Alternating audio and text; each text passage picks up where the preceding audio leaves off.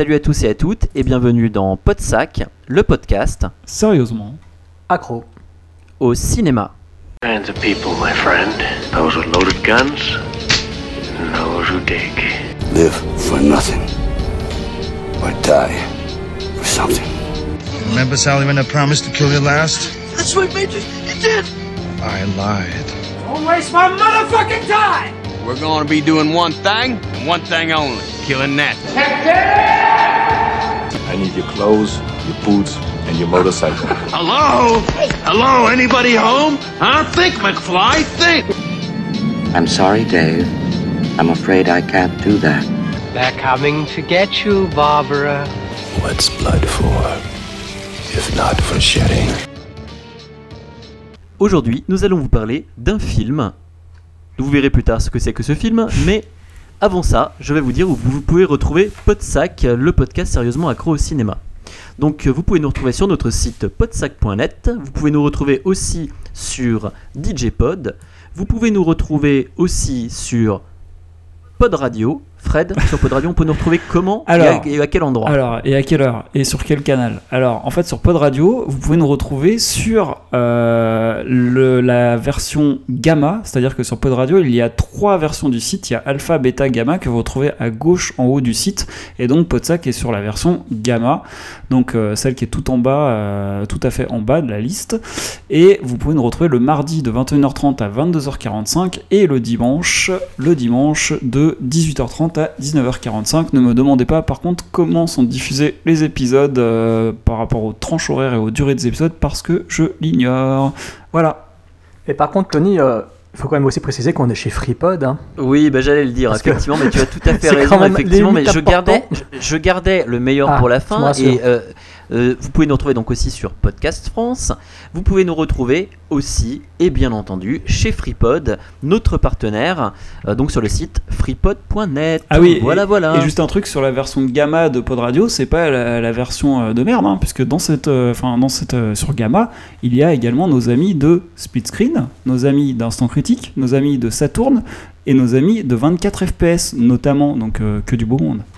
Ouais, c'est de la copulation de podcasters ciné, Oui. effectivement. euh, c'est tout un, tout un beau programme. Ainsi qui que. Season 1. Ouais. Ah oui, oui, oui, pour les bonnes séries. Certes, certes, messieurs, mais par contre, ce qu'il faut retenir de tout ça, c'est que les rayons gamma, c'est dangereux. Et pourquoi? Parce que ça vous transforme un Bruce Banner en Hulk. Et ça tombe bien, Quelle puisque nous sommes transition. censés parler d'un film Marvel. Et c'est Oh merveilleux. putain, la transition, la rêve. meilleure transition du monde. et bah voilà, on passe de Hulk à Marvel, et puis de Marvel à Captain America Le soldat de l'hiver, la grosse sortie de la semaine. Donc c'était le moment idéal pour Podsac pour revenir, pour revenir d'une part sur le premier euh, Captain America, qui était donc de la phase 1, et pour revenir ensuite sur la phase euh, 2, dans laquelle nous nous trouvons, la phase 2 de la Marvel, et bref, euh, revenir en détail sur ce euh, film euh, en bien ou en mal. On viendra sur les phases euh, alpha, bêta, gamma, un peu comme euh, chez Pod Radio, effectivement. Et Jérôme euh, nous parlera de tout ça. Mais avant, mais avant, Fred, est-ce que tu peux peut-être nous pitcher ce film? Et après, on dira peut-être un mot sur le premier Captain America du nom qu'on a vu il y a quelques temps déjà. Ok. Alors, euh, Captain America The Winter Soldier, ça parle de quoi? Ça parle de Steve Rogers, plus connu sous le nom de Captain America, qui s'adapte peu à peu à la vie moderne dans sa belle ville de Washington. Placé au cœur d'une conspiration, menacé à l'intérieur même du Shield, il fait alors alliance avec Black Widow et le Faucon.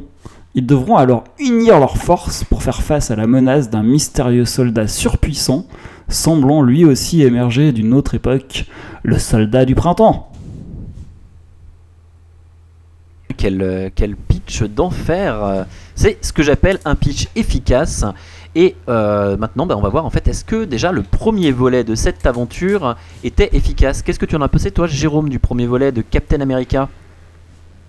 Alors, ce premier volet, en fait, m'avait laissé un sentiment mitigé, c'est-à-dire que autant j'avais vachement, vachement apprécié le côté serial, le côté pulp euh, du film, qui rappelait un petit peu euh, les Bulzer aussi récentes de Indiana Jones, euh, autant j'avais apprécié ce côté-là, autant j'avais été un petit peu décontenancé par sa structure narrative, c'est-à-dire que j'avais trouvé que la première partie était passionnante, avec des personnages forts et riches en émotions. J'adorais le personnage de Steve Rogers, très brillamment incarné par Chris Evans. Et ensuite, une seconde partie j'avais trouvé maladroite parce que j'avais le sentiment qu'elle enquillait, euh, qu'elle empilait les unes par-dessus les autres euh, les missions de Captain America en mode accéléré et je trouvais qu'on perdait un peu l'humanité des personnages et que ce qui faisait la force de la première partie était oublié dans la seconde. Voilà, donc j'en étais sorti relativement content quand même. C'était pas, c'était franchement, un, c'était un bon film, mais j'en étais pas sorti super enthousiaste à cause de ce manque de liant euh, dans dans la narration. Voilà ce que j'avais pensé donc de ce Cape One. Et toi, Fred, t'en avais pensé quoi? Eh bien, pour ma part, je ne l'avais pas vu. Non, je plaisante. Ah putain, ouais, tu m'as fait peur d'un coup. C'est moi qui vois pas les films, attends. non, moi Captain America, je l'ai vu qu'une fois d'ailleurs. Je l'avais vu au cinéma et euh, un peu comme Jérôme, mitigé, c'est-à-dire que bah, pour moi déjà c'est un film de Joe Johnston, hein, donc euh, c'est pas euh, voilà. Et bah c'est c'est bancal, c'est-à-dire que c'est pas mal. Voilà, j'ai trouvé que c'était pas mal pour pour au moment de la phase 1, je trouvais que les films de Marvel étaient pas, pas génial, c'était pas génial génial ce qu'ils faisaient. Et celui-là, il était vraiment à mi-chemin, c'est-à-dire qu'il y avait un côté pas mal, c'était sympa, un côté un peu badass, un côté un peu. euh, ouais, euh, qui mélangeait un peu les genres, les époques et tout. Il y avait quelque chose de sympathique, mais c'était assez bancal et euh, ouais, j'en étais ressorti en me disant c'est un film moyen en fait. Voilà, qui m'avait plu, mais qui- que je trouvais moyen. Si je, si je devais évaluer le plaisir que j'avais pris devant le film, j'avais j'avais pris un certain plaisir. Si je devais évaluer la qualité du film, j'aurais dit que c'était un film moyen. Voilà. Oui, ben pour ma part, en fait, euh, je m'attendais vraiment à rien parce que Captain Ameri- America, c'est vraiment pas un héros qui me fait bander. Euh, et du coup, euh, bah, quand je l'ai vu, je l'ai vu quand même avec bah, finalement un peu de plaisir. C'est-à-dire que j'ai trouvé que c'était assez plaisant, que ça se suivait bien. Pas extraordinaire, c'est clair, surtout au vu après de, fin, de Avengers. Mais, euh, mais dans un sens, en fait, euh, pour moi, c'était une bonne surprise parce que je m'attendais à pas aimer le film du tout. Et au final, je trouvais que bah, le héros dépeint à l'intérieur euh, bah, était un peu loin de, du clicheton que j'avais de Captain America parce que je suis pas vraiment un connaisseur au niveau de, au niveau de la BD. Et donc du coup, bah ouais, j'avais, j'avais pris du plaisir dans ce film sans euh, par contre euh, en avoir un souvenir mémorable, mais suffisamment peut-être pour euh, bah, attendre le second épisode et puis me aller le voir au cinéma en tout cas. Voilà. Ce qu'il faut, Voilà pour- ce qu'il faut rappeler quand même, ce qui était intéressant pour le premier Captain America, c'est que le film avait été réalisé par Joe Johnston, qui avait réalisé dans les années 90 un- une tentative de film de super-héros. Rocketeer, sur lequel on doit revenir prochainement dans un éplat, je tiens à le dire, je précise. Et donc euh, c'était assez amusant de voir euh, Joe Johnston revenir sur le devant de la scène euh, avec un nouveau film de super-héros qui justement lui aussi était ancré dans, la Seconde Guerre mondiale. D'accord, donc tu mettras les petits plats dans les grands pour parler de ça. les petits plats dans les grands, j'adore. Mais euh, effectivement, oui, tu as raison de le, souligner. Fred avait déjà parlé du réel et là, c'est vrai que j'avais complètement oublié. Mais oui, Rocketeer, Rocketeer, bah ouais, donc euh, bah, c'est un gage de grande qualité. Non mais attends, en plus j'ai bien aimé Rocketeer, donc, euh, donc voilà. Bon, parlons un peu de, parlons un peu de ce film, mais avant d'en parler, euh, ce qui serait pas mal, c'est qu'on resitue un petit peu euh, ce Captain America euh, 2, euh, qui, le, le Captain qui se branle en hiver, ou je sais pas, enfin je sais je sais plus le titre. Euh, et Jérôme, C'est pour ça, exactement ça, notre, euh. spé- voilà, notre spécialiste euh, intersidéral Oh, non, non, du, re- non, du replacement, du replacement de films euh, de super-héros dans un loin. contexte de Podsac, Tu vas trop va loin nous en parler. Tu vas trop loin, Tony, tu vas trop loin. Euh, non, non, bah, en fait, oui, nous sommes bien dans la phase 2 de la Marvel. Alors, je rappelle que la phase 1 qui a conduit donc jusqu'au premier Avengers, euh, nous avions donc eu euh, quelques films sympathiques tels que le premier Iron Man, l'incroyable Hulk, euh, le Captain America First Avenger, Avengers. Euh, le Thor aussi, j'ai oublié de citer le Thor, qui était justement aussi, euh, partie courante de cette première phase. Euh, Avengers qui avait été brillamment reçu par un public euh, complètement euh, acquis à leur cause, ainsi que la critique qui avait été très très emballée par le film, par les partis pris risqués de mettre Josh Whedon euh, en avant euh, sur un tel projet. Donc euh, l'entreprise a beaucoup eu de succès. La Marvel qui a repris donc les rênes de sa boîte s'est donc euh, senti obligé forcément de passer à la phase 2 qui a donc démarré avec Iron Man 3 qui a donc été très très décrié, sauf chez nous, je crois que chez nous on l'a plutôt défendu, cet Iron Man 3. On va pas revenir dessus, euh, il suffit de réécouter le podsac spécial Iron Man que nous avions fait il y a quelques mois de cela. Ensuite, il y a eu Thor 2, Le Monde de- des Ténèbres, qui était donc euh, toujours dans la phase 2 de la, de la Marvel, de Avengers, et ensuite donc ce Captain America, le soldat de l'hiver, qui donc euh, se situe euh, cette fois-ci de nos jours, qui resitue donc le personnage euh, de Captain America, ce personnage patriotique, emblématique, beaucoup plus complexe qu'il n'y paraît, qui le situe de nos jours. Donc on n'est plus du tout dans la genèse, dans la, dans la préquelle, on n'est pas dans les, dans les origins du personnage de Captain America. Nous sommes désormais bel et bien ancrés dans le monde d'aujourd'hui. Conséquences de, des épisodes précédents de la Marvel euh, incluent, en fait, impliquent euh, ce qui va se dérouler dans cet épisode-ci et euh, toutes les péripéties et les personnages que l'on y découvre vont bien évidemment conduire à cette fin, de, fin de phase 2 et éventuellement la phase 3 qui sera également à venir. Donc tu veux dire, Jérôme, qu'on n'est plus dans Captain America Origins, mais qu'on est dans Captain America The Future Days of Past. The Future Euh, euh, Days of Past, Future Days, Past, euh, oui. Future Past. Voilà, on est dans Captain America Next, euh, Next Gen. Voilà. Même si, euh, même s'il y a toujours évidemment ce, euh, ce décalage entre le personnage euh, qui vit encore un petit peu dans son passé, de ses souvenirs, etc. Enfin voilà. Je- De toute façon, maintenant, je crois qu'il est temps de passer au dessert. Ah, Attends, attends, attends, Jérôme, Oui. je pense que tu as oublié quand même un film hyper important. Iron Man oublié 2. qu'il y a- Je je Non, sais pas comment a- le situer celui-là d'ailleurs, au passage. Mais- Ah oui, oui, oui, tu as raison. Iron Man 2, c'est vrai. Oui, oui, oui. bah, oui, C'est pas bah, celui-là que je pensais. non mais il est dans quelle effectivement, phase du coup celui-là Effectivement. Non, mais j'en ai zappé de toute façon. Oui, bah oui. oh, oh. Non non non mais c'est pas ça, c'est pas que tu l'as zappé, c'est que je me suis demandé en fait en, en t'écoutant dans quelle phase placer Iron Man 2. Il est dans la 2, mais du coup il y a deux Iron Man dans la phase 2. Pas phase 1 pardon, dans la Dans la phase, phase 1, oui, il est dans la phase 1, 1 effectivement. avec le premier alors d'accord. Voilà. Parce que dans ce cas-là, bah, le Hulk de Ang Lee, on le situe où Non, je rigole.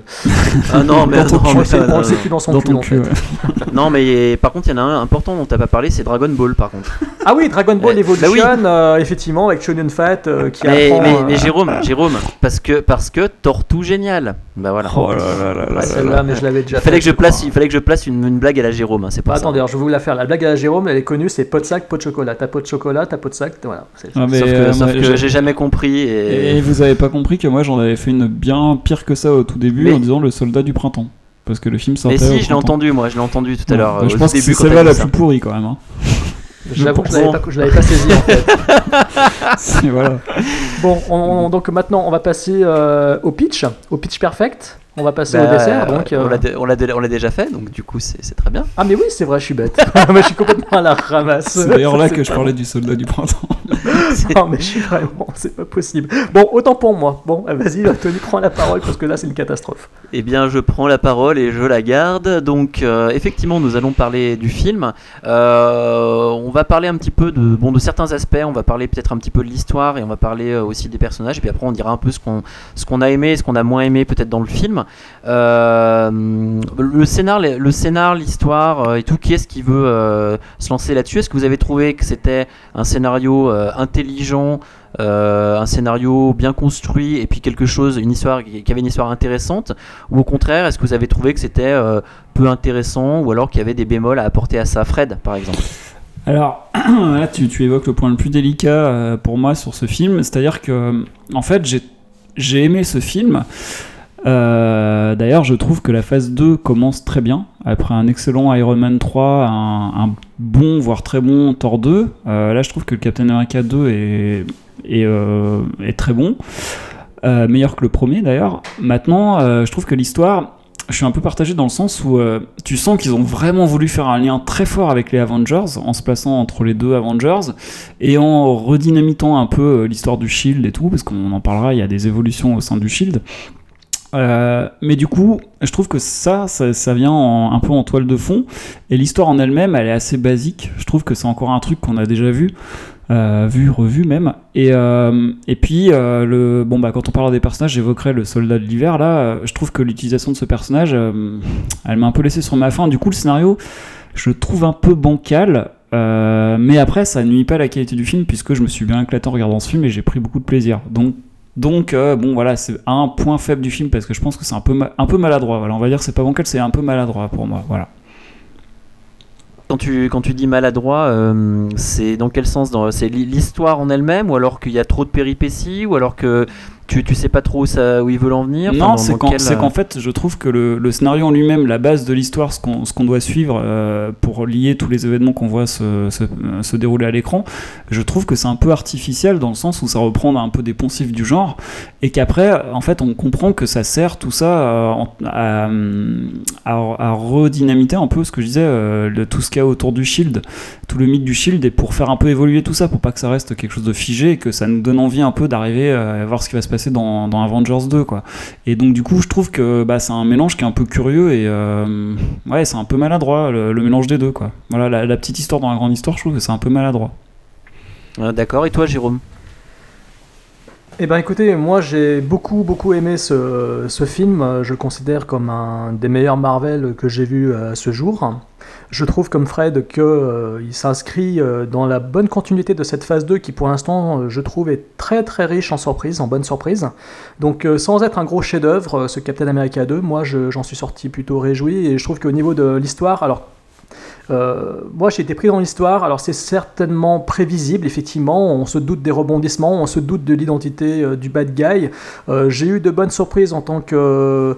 En tant que je suis pas un Marvel fan, hein, euh, mais voilà, j'ai eu, j'ai été content de voir certains personnages, la, genèse de certains personnages, la genèse d'un méchant, euh, notamment euh, Crossbones. Là, je dis bonjour à Fabien Turcan du site Mad Movies qui, qui m'a mis la doigt dessus, effectivement. Euh, mais il y a des personnages comme ça dont on voit les genèses et voilà, il faut connaître l'univers pour s'en rendre compte et je trouve ça toujours intéressant. doigt Ouais, ouais, qui t'a mis le doigt dessus Il m'a- c'est il bien m'a ce que mis le doigt hein, dessus, d'accord. ouais, ouais, Il m'a mis la doigt sur euh. Crossbones. La, doigt, il m'a mis la doigt dessus. Il m'a mis le doigt dessus et donc Crossbone interprété par Franck euh, Griot, voilà. Et donc euh, ouais, au niveau de la narration, effectivement, c'est prévisible. euh, Il y a des choses euh, voilà, auxquelles on s'attend, etc. Mais ça n'enlève rien au plaisir, ça n'enlève rien au spectacle. On reviendra dessus. Euh, ensuite, euh, Fred mentionne la petite histoire dans la grande histoire ou la grande histoire dans la petite histoire. Je ne sais pas qui, lequel des deux euh, bouffe l'autre, mais peu importe. Moi, ça ne me gêne pas parce que depuis le début, j'ai le sentiment que Marvel essaye de ils ont pris le parti de faire euh, une sorte de- d'entreprise un peu sérielle, c'est-à-dire qu'on a vraiment euh, l'impression de voir des films qui sont dans un grand tout. Et c'est normal qu'il y ait une certaine continuité. Moi, ça ne me gêne pas du tout. C'est-à-dire que j'ai le sentiment que euh, on a vraiment une intrigue qui avance. C'est-à-dire que si on avait fait une intrigue complètement à l'écart du reste, ça m'aurait vraiment gêné, parce que je me serais dit, mais qu'est-ce que, en quoi ça en quoi ça, ça appartient à la, à la franchise quelque part. Donc moi ça me dérange pas, j'ai l'impression de voir euh, un peu ce qu'ils font aujourd'hui euh, avec tous les crossovers euh, dans, la, dans les comics, c'est-à-dire que euh, chaque, chaque série de comics, hein, Captain America, Iron Man, Daredevil, je ne sais quoi, des fois ils appartiennent tous au même univers, à la même histoire, donc il y a des crossovers, il faut lire les épisodes de temps, temps de Iron Man, ensuite il faut passer aux épisodes temps de Captain America pour ensuite avoir une grande histoire complète. Donc Non, là, mais- ça appartient, et ça, ça appartient totalement à ce que font, euh, ce qu'ils font déjà dans la BD. Et donc dans les films, pour moi, c'est pareil. Donc cela ne me gêne pas du tout, au contraire, et je trouve ça très bien. Et ça prouve que justement, ils savent gérer leur univers comme ils le gèrent dans, dans le milieu du comics. En fait, Donc, je, trouve, je trouve que non, mais je trouve que c'est c'est bien effectivement qu'ils fassent euh, qu'ils fassent ça, et, euh, et je trouve logique aussi que ça, comme toi, hein, que ça rentre dans le, dans le concept et tout, la, la grande histoire Avengers, faut bien mêler tout ça pour qu'il y ait un lien entre tous les personnages et, et Avengers. Mais là, pour celui-ci, en fait, j'ai juste trouvé que c'était un peu trop visible. Voilà, c'est juste ça. Bah, moi, la visibilité ne me dérange pas parce que je suis pas non plus un grand connaisseur euh, de, de l'univers Marvel. Donc, euh, quelque part, moi, j'ai besoin que les ficelles soient un petit peu visibles pour Ah, bah arriver voilà, à, ça. quand même à C'est ça. resituer des choses. Donc, moi, ça ne me, moi, ça ne me gêne pas. hein. Voilà, je peux au contraire. euh, et en plus de ça, le spectacle ici, euh, il est riche. C'est-à-dire que contrairement au premier, j'ai eu le sentiment d'avoir non pas une narration très posée pendant une partie du film pour ensuite avoir une narration en mode accéléré comme ça avait été dans le premier épisode. Ici, j'ai eu le sentiment que tout était euh, au petit soin en fait. C'était vraiment très soigné. On a vraiment une vraie continuité dans l'intrigue. On a des enjeux qui sont posés. Il y a des masques qui tombent. Il y a des masques qui s'installent. Il y a des masques qui se créent. Hein, Je parle de Crossbones. euh, Dans les scènes supplémentaires, il y a deux personnages mythiques de Marvel qui apparaissent aussi. Donc euh, tout, tout est en fait vraiment bien construit. Et j'ai eu le sentiment que cette fois-ci, les scènes d'action en plus étaient au profit d'une vraie intrigue. C'est-à-dire qu'elles n'étaient pas là pour être téléphonées. Il y a vraiment beaucoup de scènes d'action dans ce film qui sont assez impressionnantes. Et euh, elles sont toutes au service de l'intrigue et non pas au service du personnage. C'est-à-dire que, et en plus de ça, chaque personnage a son instant de bravoure. J'ai été heureux de voir Nick Fury dans une belle scène d'action. Ça faisait plaisir de le voir. Enfin, Samuel Jackson euh, se, se battre. C'était ma grosse frustration jusqu'à présent dans, les phases. Oui, bon, ça d'accord. C'était donc ma grosse frustration euh, de toujours voir euh, Samuel Jackson avec son bandeau sur l'œil et puis euh, hop, ça s'est resté là. Et là, pour le coup, euh, on lui Il offre enlève le bandeau. Oui, bon, ça d'accord. Mais là, pour le coup, on lui offre quand même l'opportunité de euh, sortir les armes et ça fait plaisir. Et donc voilà. Donc euh, les- tous les personnages, on, en- on va revenir après dessus. euh, je trouve qu'ils sont bien employés dans ce film. Voilà. À toi, Oui. Euh, et ben en fait, bien, quant à moi, je, partage un peu ton avis, Jérôme, par rapport à, par rapport à l'histoire. Alors, c'est vrai que, comme peut dire Fred, il y a certaines choses qui peuvent être prévisibles, mais déjà, un truc que je trouve très intéressant, c'est d'avoir un scénario qui est extrêmement ancré, en fait, dans, euh, dans, le, dans, dans les news, en fait. Parce que si on regarde bien le fond du scénar, on retrouve, euh, en fait, euh, bah, tous les trucs euh, qu'on a pu entendre euh, dernièrement sur, euh, sur les écoutes, sur euh, les problèmes, justement, avec la NSA, etc. Euh, on les retrouve en fait au sein euh, du Shield, c'est-à-dire euh, ce- cette volonté finalement de, de, sui- de suivre et de, de, de fliquer en fait euh, tous les gens. Euh, mixé avec, euh, je dirais en fait, une, idée assez intéressante, euh, on va dire par rapport à, leur, à l'utilisation qu'ils veulent faire en fait de ces données-là pour ensuite en fait stratégiquement, on va dire prendre le pouvoir. Bon bref, vous m'avez compris, sans euh, rentrer dans le détail de l'histoire, je trouve que le scénario a quand même l'intelligence d'être euh, vraiment ancré dans, euh, dans, dans le quotidien, dans ce qu'on ce a vécu ces derniers mois, même si bien entendu il a dû être écrit bien avant. C'est assez intéressant de voir que finalement, sous couvert d'un d'un film, bon, je veux dire, quelque chose... On est dans de, la, dans, de la, dans de la SF quand même. Euh, et ben derrière ça, en fait, on a quand même quelque chose, enfin des, des, des phénomènes euh, actuels euh, qui peuvent en fait nous parler. En tout cas, moi qui me parle. Et Tony, et, et oui, je, oui. je t'interromps juste par rapport à ce que tu es en train de dire, justement, c'est parce que euh, je suis d'accord avec toi entièrement. hein. et en fait, je trouve que ce film rappelle les techno-thrillers des années 70-80, en fait. C'est-à-dire que Oui, tu, te parles, oui, tu dis que le Ouais. film est actuel, et en même temps, il se réfère à des scénarios euh, qu'on avait dans des films des années 70. euh, Bah, en fait, en fait c'était là, c'était là où je voulais en venir en disant qu'en fait il mêlait, il mêlait ça, il mêle ça aussi en fait, mais je voulais pas trop spoiler, mais il mêle ça aussi avec le, le background du truc, c'est-à-dire en fait de, euh, bah voilà, grosso modo, euh, la démocratie euh, n'est pas ce qu'il y a de mieux euh, et on peut faire mieux que ça. Enfin bref, effectivement, ça revient à euh, un peu cette, euh, cet œil, euh, cet œil de Moscou, je sais pas, on dit l'œil de Moscou, je crois, un truc euh, qui surveille un peu tout et qui euh, qui veut le bien du peuple entre guillemets alors qu'en fait euh, finalement ce sont des intérêts euh, des intérêts finalement de, de puissants au, au final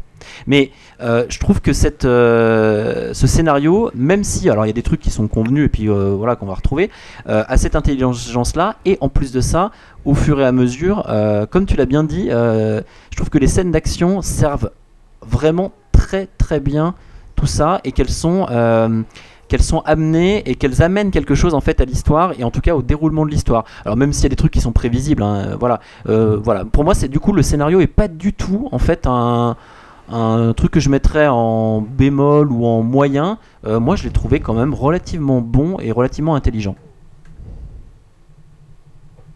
Eh ben, ça Voilà, fait plaisir, après, euh, euh, ça fait plaisir. hein. Surtout venant de deux euh, réalisateurs, euh, Anthony et Joe Russo, c'est ça, Ouais. qui sont connus pour. Alors, je sais pas si vous avez fait gaffe, dans le film, on voit Abed de la série Oui. Community. Eh oui, mais on le voit trop trop peu, mais on ouais, le voit. on ouais. le voit, mais c'est quand même, bon voilà, c'est un petit clin d'œil quand même à Community puisque Joe Russo et Anthony Russo sont les réalisateurs de quelques épisodes, dont le pilote de Community. Enfin, c'était juste la petite le fun puis- fact du jour. Et puis en fait, ils ont surtout fait des comédies parce qu'ils avaient fait aussi Toi, moi et Dupré avec Ouais, euh, Owen Wilson. Ouais, tu trouvais ça drôle toi?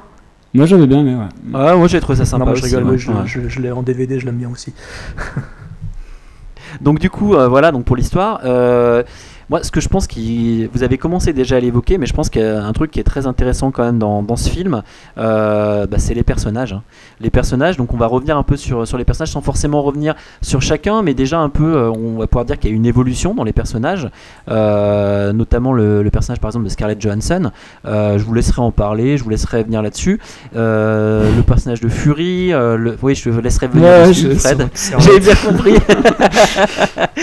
Et mais voilà, je trouve que déjà, euh, je déflore pas trop le truc, mais pour moi, il y a déjà une grande évolution au niveau de certains personnages. Et avant de vous laisser la parole, je dirais une chose qui m'a intéressé, c'est de voir qu'en fait, on n'est plus sur euh, un personnage qui va prendre en fait euh, tout le film et euh, donc du coup finalement que les autres personnages vont être simplement des faire valoir mais on arrive quand même dans ce film là à avoir finalement euh, pas mal de, de second rôles qui sont plus que des second rôles à mon avis Je suis vous en entièrement- pensez quoi je- je suis euh, bah vas-y Jérôme ouais. Je suis entièrement d'accord. avec- Je suis entièrement d'accord ce que tu viens de dire. C'est exactement ce que je pense du film. C'est-à-dire que dans le premier, je reprochais euh, au film qu'on présentait Captain America comme un personnage très très fort, qui était très humain et c'était très très bien fait, très bien ficelé. Ses relations avec Tommy Lee Jones, comme euh, avec euh, Hayley Atwell, euh, ou éventuellement son pote Bucky Barnes, joué par Sebastian Stan, était bien ficelé, mais par contre, toutes les relations qu'il avait avec les autres personnages, avec ceux de son équipe et tout, c'était vraiment des grosses ficelles et c'était des personnages qui étaient limite des anonymes, quoi. Et ça m'avait un peu gêné cet aspect-là. Ici, tu as totalement raison de souligner que chacun des personnages, même les seconds rôles, même les seconds rôles de méchants, euh, je pense notamment à Frank Grillo par exemple, tous ont une certaine importance et tous servent l'intrigue et tous sont bien mis en avant et bien utilisés. Ils ont tous leur temps de présence et ils ont tous leur morceau de bravoure. Ce sont d'un côté des super-héros et de l'autre leur, putain de super némésis. Et j'ai trouvé ça vraiment bien foutu. Et ça m'a vraiment fait plaisir de voir enfin un Captain America qui ne bouffe pas totalement l'écran, qui n'efface pas tous les autres personnages de l'intrigue, qui au contraire euh, est soutenu par des personnages forts, euh, forts en caractère. Alors pour rentrer dans les détails, euh, je suis content de voir enfin Scarlett Johansson avoir un personnage assez intéressant à jouer avec plus de nuances que euh, par le passé qu'elle avait par exemple dans Iron Man 2 où je la trouvais catastrophique euh, ou dans Avengers euh, ouais bof euh, elle m'intéressait quasiment pas du tout. Ici je trouve que son personnage est bien utilisé. Elle est pleine de mystères. Donc je suis vraiment ravi de voir enfin euh, Scarlett la veuve noire enfin porter le rôle sur ses épaules de façon vraiment efficace Nick Fury, je l'ai dit, euh, même si euh, il est un petit peu écarté du film, mais le peu de scènes où on le voit, euh, il a de la présence, il a du charisme. Au niveau des, autres personnages, que ce soit euh, les, acolytes, bah, forcément le faucon, bah, le faucon quoi. Voilà, il y y a- tout est dit. euh, ce mec m'a fait voler, donc euh, je suis heureux. Le personnage est super attachant et en plus de ça, on nous le présente de façon très astucieuse dès le début du film. Il est présenté par petites touches et je trouve ça vraiment bien. C'est très très fin en fait. J'ai trouvé que le film était vraiment pas balourd du tout au niveau de la jeunesse des personnages. Et le faucon en témoigne. C'est vraiment réussi à ce niveau-là. Il est amené de façon astucieuse, intelligente et quand il prend son, son putain de costume avec ses, fameuses euh, ailes euh, cybernétiques hein, qui sont bien au-dessus bien sûr de ce qui avait été créé dans la BD qui était un gadget et, là, là, ça, là ça prend une, une, une ampleur telle que c'est juste euh, génial. Donc je trouve que le faucon est un très très beau personnage dans le film. Et face à eux, bah écoutez, les méchants, euh, moi j'étais content de voir, euh, de voir euh, le soldat de l'hiver. Euh, je ne l'ai pas trouvé mal utilisé, même si euh, son identité est prévisible évidemment, mais mais dans l'ensemble, j'ai trouvé que chacune de ces scènes où il apparaît, il a vraiment une présence incroyable. Il est, il est porteur de quelques scènes les plus réussies du film. Euh, voilà, c'est, tout en puissance, tout en charisme en même temps, alors qu'on ne voit que ses yeux. Et il a un côté euh, némésis ultime de Captain America. Donc c'est le double maléfique. c'est le fameux double maléfique préféré d'Anthony. Et donc, euh, ouais, ça j'ai beaucoup apprécié. Et euh, ensuite, on peut aussi évoquer Frank Grillo qui bah, ne payait peut-être pas de mine jusqu'à présent dans ces quelques films, à part dans le territoire des loups. Mais là, euh, j'ai été surpris de le voir. En plus, on, ne sait jamais sur quel pied danser avec lui. Et on assiste à la genèse d'un personnage quand même assez important de l'univers Marvel. Donc euh, ça fait plaisir. Et après, bah, je passerai vite fait sur Emily euh, Van Camp, euh, l'héroïne de Revenge, qui a un rôle. euh, Bon, euh, relativement anecdotique, mais euh, qui, euh, à mon avis, euh, reviendra certainement dans les, dans les prochains épisodes Marvel. Je vais, je vais rebondir sur ce que tu as dit et puis redonner la parole à Fred. Euh, rapi- rapidement sur 2-3 deux, deux, trois points. Euh, bon, moi, euh, euh, Scarlett Johansson, pour moi, c'est la vraie révélation. hein. C'est-à-dire que je trouve qu'elle elle est, euh, elle est, elle est totalement, enfin, j'ai trouvé totalement crédible. C'est-à-dire que dans, les, dans certains moments, elle est touchante, à d'autres moments, elle est badass. Enfin, elle est, euh, elle est elle est géniale quoi. Enfin, c'est la Scarlett Johansson que j'aurais aimé voir plus tôt dans, dans les productions Marvel. Par contre, Kobe Smulders, euh, alors là c'est le seul personnage où je peux dire, bah là ils l'ont oublié dans ce, dans ce film. Par rapport à ce qu'on a dit avant, euh, où on était assez d'accord euh, justement de dire que euh, chaque personnage avait plus ou moins sa place. Alors elle, euh, là pour le coup, euh, complètement, euh, pour moi elle est passée complètement à travers. Euh, et moi, elle, elle est passée encore plus à travers euh, que Emily Van Camp. hein. Mais c'est une tacticienne hein, en même temps. hein. C'est oui, mais c'est peut-être une dans pro- à mais part dans c'est Avengers, mais sinon c'est plus une c'est tacticienne. vraiment. Alors là, pour le coup, pour le coup, euh, enfin pour moi, elle, elle serait pas là. Ce serait pareil. hein. Pourtant, j'aime bien, je l'aime bien cette actrice, mais euh, voilà. Euh, et à côté, Emily Van Camp qu'on voit très peu. euh, moi, je l'ai trouvée très mignonne et elle m'a bien plu. Voilà. Donc, mais c'est vrai que ce Scarlett, je trouve en fait a a le petit plus par rapport à tous les autres personnages et euh, Bucky Barnes. Enfin, euh, c'est Sébastien Stan, c'est Oui, ça tout à fait. Ouais. Ok, lui, mais enfin, je le trouve qu'il a une putain de classe, quoi. Enfin, moi, j'ai trouvé les, les premières apparitions, je le trouve, mais euh, génial, quoi. Et toi, Fred? Attendez, attendez, euh, excusez-moi, j'ai oublié quand même de citer Robert Redford, mais voilà, il, Oui, il, a- bah, il de ta classe, ouais, Robert Redford, dans ouais. le film. De, de- Ouais, c'est vrai qu'on c'est marrant, mais bon. Parce qu'on évoquait les films des années 70, euh, il avait justement joué dans Les Hommes du Président euh, avec euh, Dustin Hoffman, euh, et voilà, donc c'est rigolo de le voir dans un rôle, euh, dans un tel rôle quand on sait ce qu'il a fait dans les années 70, quoi. Tu aurais mieux fait de sonner. bon, bref. Vas-y, Fred. Eh ben moi je suis d'accord avec vous sur certains points et pas du tout sur d'autres. Alors je suis d'accord avec vous sur le fait qu'il y a des personnages qui sont bien utilisés, que c'est plutôt bien réparti, à part pour euh, Emily Van Camp. Euh, je suis déçu parce que je trouve que le personnage est euh, vraiment trop peu présent alors que l'actrice est très bonne. C'est donc comme tu disais Jérôme les... C'est clair qu'elle est bonne. Alors ouais pas de ce point de vue là pour moi mais bon. Bah, moi, j'aime bien, moi, je trouve mignonne. Mm, bon, moi j'aime beaucoup l'actrice, en tout cas je trouve qu'elle a du charisme et qu'elle a, hum, elle a quelque chose en fait, elle a vraiment quelque chose qui fait qu'elle fait un peu badass, elle est, ouais, elle a du charisme, elle a vraiment une grosse présence à l'écran et euh, bon, je regarde un peu Revenge et déjà je la trouvais très bien dans Revenge et là pareil, je trouve qu'elle a, elle a du potentiel et je pense qu'on la reverra cette actrice au cinéma, mais là je trouve que le personnage non, il est, euh, pff, il est mal utilisé quoi. Et- À mon avis, il. Ouais, si, À mon avis. Fred, il l'introduise, je pense. Ouais, hein, je pense. bon. hein. J'espère, en tout cas. Ouais, mais bon, du coup, c'est c'est un peu bancal. Et par contre, je suis pas du tout d'accord avec vous pour euh, le personnage de Black Widow. Scarlett Johansson parce que moi je trouve qu'en fait euh, dans Avengers elle était très bien et que dans Avengers justement le, la force d'Avengers pour moi enfin l'une des forces c'est que tout était parfaitement équilibré entre les personnages chacun avait euh, avait son moment de bravoure. Alors je je suis pas d'accord enfin il je crois que Jérôme est pas d'accord avec moi là-dessus. Moi je trouvais que c'était parfaitement équilibré dans Avengers et je trouvais qu'elle était très bien dans Avengers et que c'était là qu'elle se révélait euh, enfin que le personnage se révélait parce qu'il y avait rien à reprocher à l'actrice parce que dans, dans Iron Man 2 effectivement le personnage n'est pas bon parce qu'il est mal utilisé il est trop peu utilisé il est mal présenté c'est mal fait mais l'actrice euh, voilà, elle était lumineuse elle était très belle il y avait rien à lui reprocher quoi. elle avait de la présence c'est juste que le personnage était mal introduit et dans Avengers je trouvais que vraiment c'est là qu'elle euh, c'est là qu'elle qu'elle montrait tout son potentiel et que le personnage était bien utilisé donc du coup moi je trouve que c'est dans la continuité alors certes il est plus important elle prend plus de place dans l'histoire et c'est bien parce que c'est Scarlett Johansson et que ça fait chier d'avoir Scarlett Johansson pour lui faire faire deux scènes, ça sert à rien. Et là, ils ont bien compris que euh, voilà, pour, mais pour moi, c'est dans la continuité d'Avengers.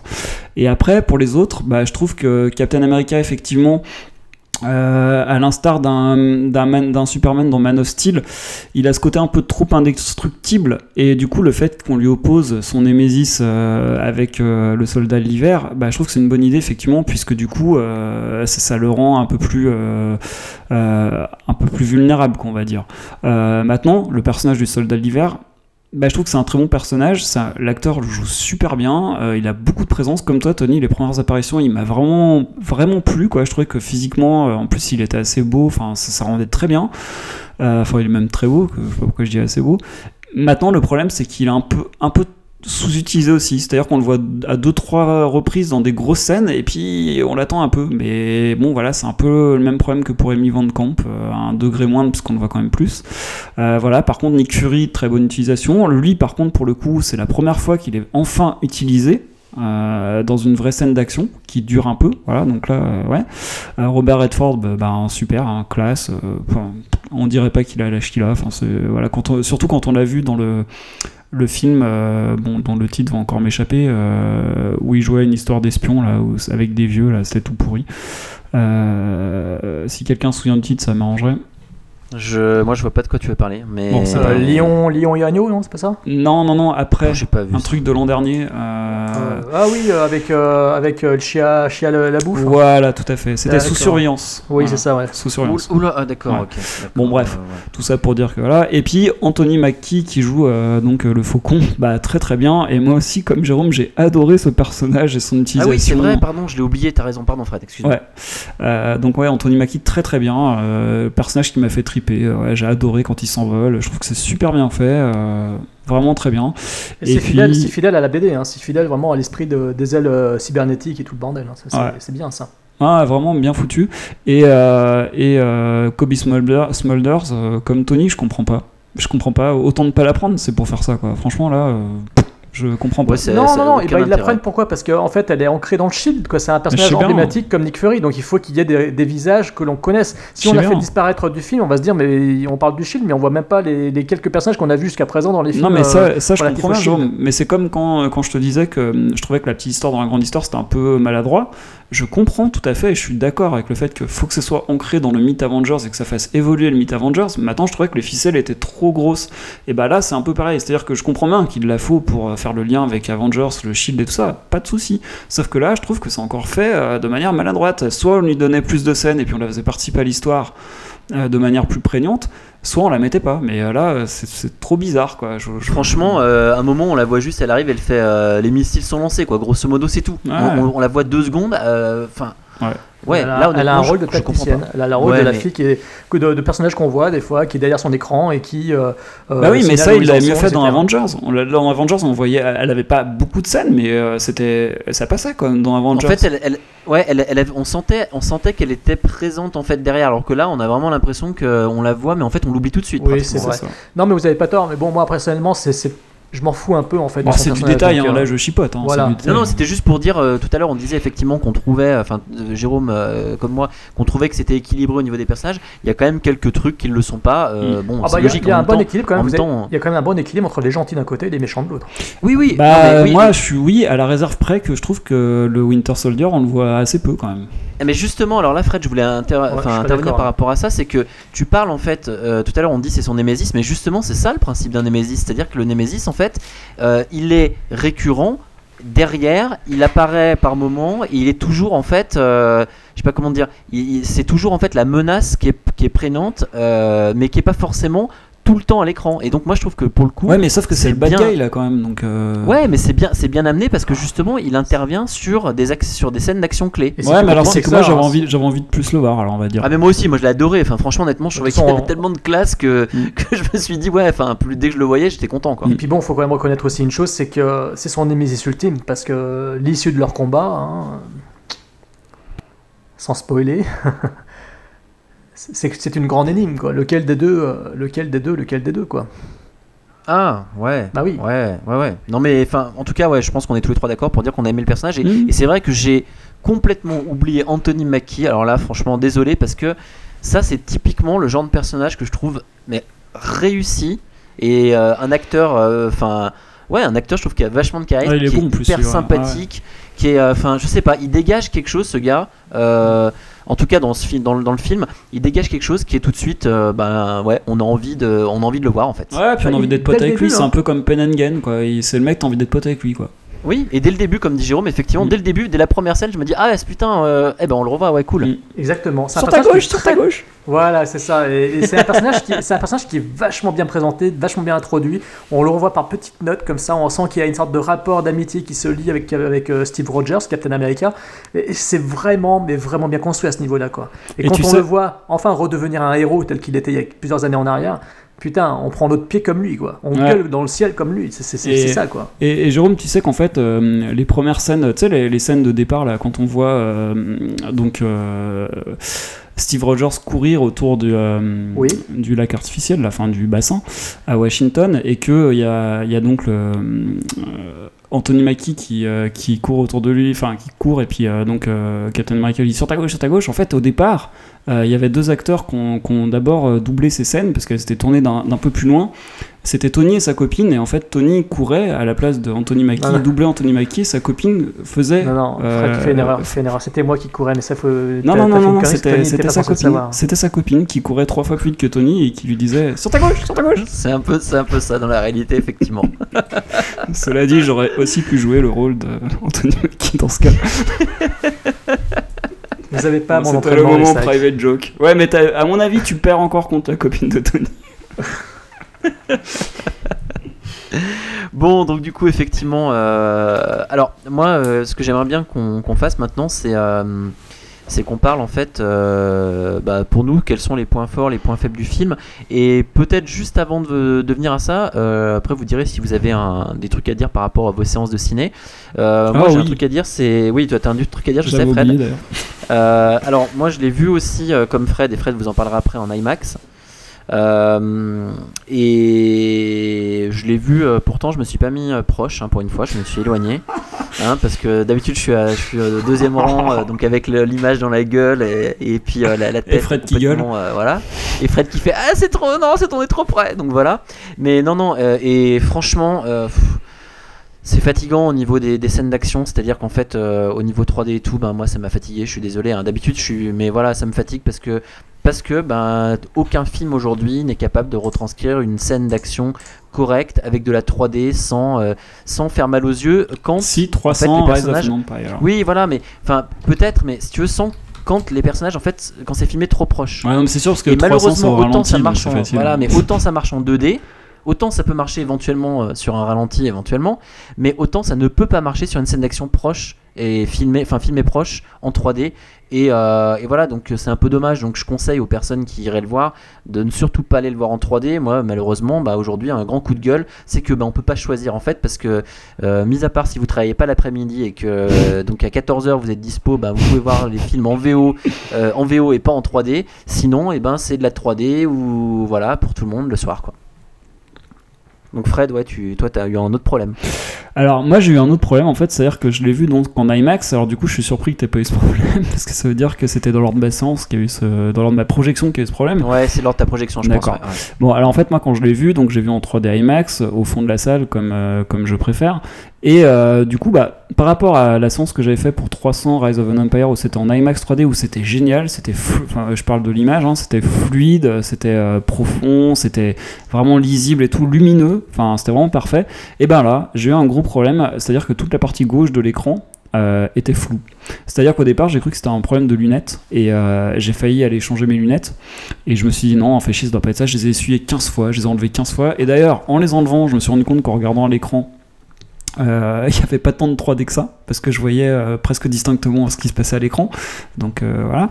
Et, euh, donc c'était flou. Et euh, bah, en croyant que ça venait de mes lunettes ou que ça venait de moi ou de mon œil ou euh, je ne sais quoi, et ben euh, j'ai tweeté avec, euh, avec euh, quelqu'un à, la sortie qui était dans la même salle que moi et qui m'a dit qu'il avait le même problème que moi. Donc euh, ça doit être un problème au niveau de ma, séance, ma projection. Et euh, bah, du coup, ça m'a un peu euh, pas gâché le film. Enfin, ça a un peu joué quand même sur le fait que j'étais un peu moins à fond parce que ça m'a un peu énervé.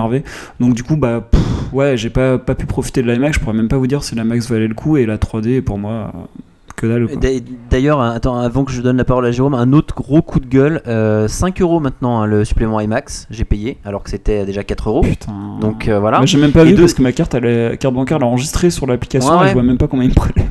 Et ben voilà, ça, ça a coûté euh, ça, plus la place accompagnant, plus juste. Donc moi j'ai déjà ma carte, hein, juste pour prendre une, donc le supplément, plus la place pour euh, Elia avec le supplément, 17 euros. C'est-à-dire que moi j'ai une carte quand même de cinéma illimité, je paye 17 euros pour que quelqu'un vienne avec moi regarder un film en IMAX. Bref, donc ça c'est le truc. Et les lunettes qu'ils nous ont fournies étaient dégueulasses. J'ai demandé, euh, bon, excusez-moi, est-ce que vous avez un truc pour les nettoyer? Il y a des serviettes en haut. Alors 5 euros de supplément et donner des lunettes dégueulasses, désolé, mais là c'est Ah oui, elles sont gueule. dégueulasses, hein, ces lunettes à chaque fois. Dégueulasse, Ouais, ouais. mais c'est une, une honte Ouais, quoi. C'est pas les lunettes que vous avez traditionnellement pour ceux qui vont voir les films en 3D, euh, euh, les, les lunettes polarisées. Elles sont, mais c'est une honte quoi. Enfin, moi j'avais envie de leur jeter à la gueule. Et toi, Jérôme, tu l'as vu en quoi? En 2D, 3D, en quoi? Alors bon, euh, deux choses déjà, je vais vous énerver, je pense, par rapport à votre argument sur l'IMAX que vous sortez à chacun des pots de sac. Euh, déjà d'une part, et ensuite, euh, non, je l'ai vu en 2D, euh, c'est-à-dire que j'ai préféré le voir en 2D parce que j'avais lu que les scènes d'action étaient quand même assez rapides, speed. Je me suis dit en 3D ça va pas être lisible, donc je l'ai vu en 2D, je me suis mis vers le fond de la salle comme d'hab, en me disant allez comme ça je prends pas de risque. Et j'ai bien fait, j'ai bien fait parce qu'en fait je me suis rendu compte à la fin de la séance, je me suis dit mais la 3D, je me suis demandé à quoi elle servait. Autant dans le premier, quand- en ayant vu en 2D également, euh, je m'étais dit bon là ok, on voit qu'ils ont voulu faire des, profondeurs de champ, des entrées dans le champ, etc., des effets de projection. Ici, en regardant le film, je me suis dit euh, ça va tellement vite. Je me suis demandé euh, si vraiment le film valait la peine d'être vu en 3D. Ça va Ah bah tellement non, vite non, au niveau non, des scènes non, d'action. je- Ça, je te confirme. Voilà, je te bah, confirme. déjà, ça vaut pas le coup. Et d'ailleurs, je suis dé- bien dégoûté. T'as bien fait de le voir en 2D. Bah, mais justement, moi, j'avais pas le choix voilà. en fait. C'est Eh ça le ben, C'était un choix euh, vraiment perso. Alors ensuite, pour votre euh, histoire de IMAX, que je comprends totalement et tout, vos remarques sur le sujet, vous en revenez souvent. euh, moi, je tiens quand même juste à rappeler une chose, c'est que euh, des salles de cinéma en IMAX, il n'y en a que 5 en France. Je tiens quand même à le repréciser. Euh, votre argument, à chaque fois que vous, vous, vous en parlez tous les deux tout le temps, pour les blockbusters forcément. Et euh, il n'y en a que 5 salles en France, donc il y en a une à côté de chez vous, pas loin à Vaux-en-Velin, carré de Soie. Il y en a un autre à Bercy, il y en a un autre à Disney euh, World, il y en a un à Rouen, effectivement, donc à une heure et demie de route de chez moi, et il y en a un autre à côté de Toulouse. Donc euh, ça concerne que 5 salles de cinéma dans toute la France, et je parle de salles de cinéma d'exploitation commerciale, hein. je parle pas de la Géode ou du Futuroscope à Poitiers. hein. Donc euh, euh, si un mec euh, se dit est-ce que je vais voir en IMAX ou pas, euh, s'il habite dans ces villes-là, c'est cool pour lui. S'il habite à Nancy, à Nantes, à Montpellier, à Aix-en-Provence, faut Jérôme, Jérôme, est-ce que t'as tape- écouté ce qu'on ouais, que t'as écouté parce qu'on a dit justement de pas aller le voir en IMAX. hein. Oui, non, je sais bien, mais c'est. Justement, c'est le, conseil, c'est pour peut-être, les Tony, personnes. mais hein. c'est à chaque fois vous en parlez, mais ça concerne pour l'instant que une niche vraiment réduite de spectateurs en France. Ouais, et des peuvent en cinéphiles parce qu'il y en a Des plusieurs cinéphiles, qui. tu penses qu'un Ouais. mec qui habite à, Mont- à Montpellier ou même à Aix-en-Provence ou à Toulon, il va faire deux heures de route pour se payer un trajet jusqu'à Toulouse pour aller mater le film en IMAX. Moi, je vous conseille à la rigueur, si vous vraiment voulez de l'IMAX, vous allez à Rouen parce que la salle est plus grande que celle de Carré de Soie. Elle Ouais, fait mais 22 mètres sur. Jérôme, euh, moi, je je veux juste dire un truc, Tony. Je euh, comprends pas ton, ar- ton argument en fait là parce qu'on arrive, on dit de pas aller voir un film en IMAX et tu nous dis Non, non, euh, c'est qu'à chaque dire fois, à- vous me parlez de l'IMAX dans, votre, dans vos discours, et je, à chaque fois, je vous laisse parler, et je me dis, mais.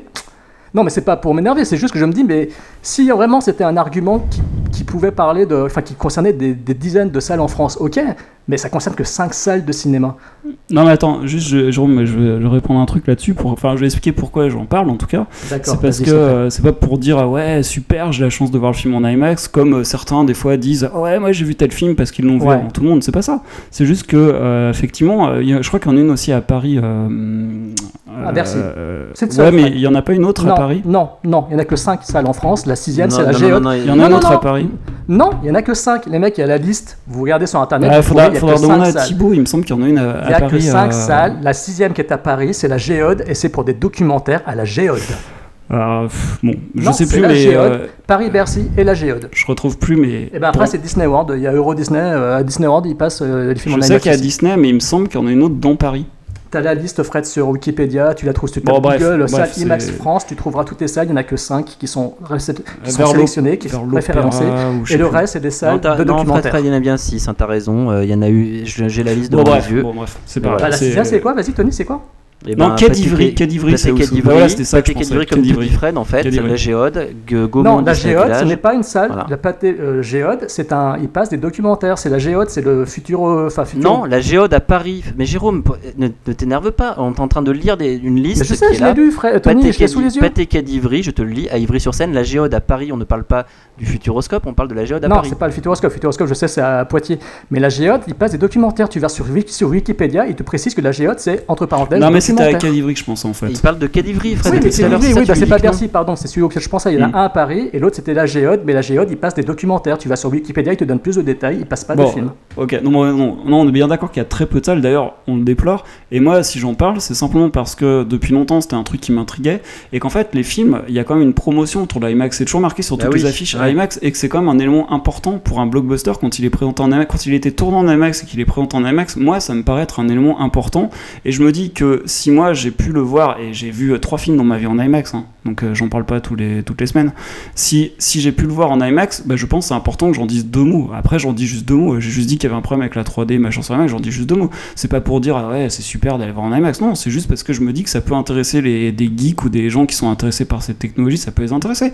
Après, aux États-Unis, je pense qu'il y a beaucoup plus de salles en IMAX et que c'est dommage que ça n'a pas été développé en France, quoi. Mais voilà, c'est Et je juste pense dans que ce c'est aussi, que- et je pense que c'est aussi de, enfin nous euh, quand on parle aux, aux auditeurs et qu'on leur dit bah pour aller d'aller voir un film, que si la personne qui se pose la question éventuellement qui habite vers Lyon, qui habite vers Paris et qui veut aller voir le film en IMAX, de lui dire bah là ça vaut pas le coup. Ouais, et puis c'est quand même les deux fasse, plus en grandes fait. villes de France, euh, Paris et Lyon. Euh, ouais, si on excepte Marseille. Oui, mais la France, Et- on n'évite pas assez de villes. Non, et mais- puis ça veut dire que le mec qui est au fin fond de l'est de la France, euh, ou au fin fond, de, ça, hein. au fin fond de- des Pyrénées, ou au fin fond de Toulon, euh, de son cul ou à Cannes, ou Saint-Trope, Je suis d'accord. Je suis d'accord, mais là Tu. Ouais, non, mais d'accord, mais euh, moi je, vis en province, tu vois, pour le coup. Donc je suis en provincial. Bah je suis pas en train de dire Paris, machin.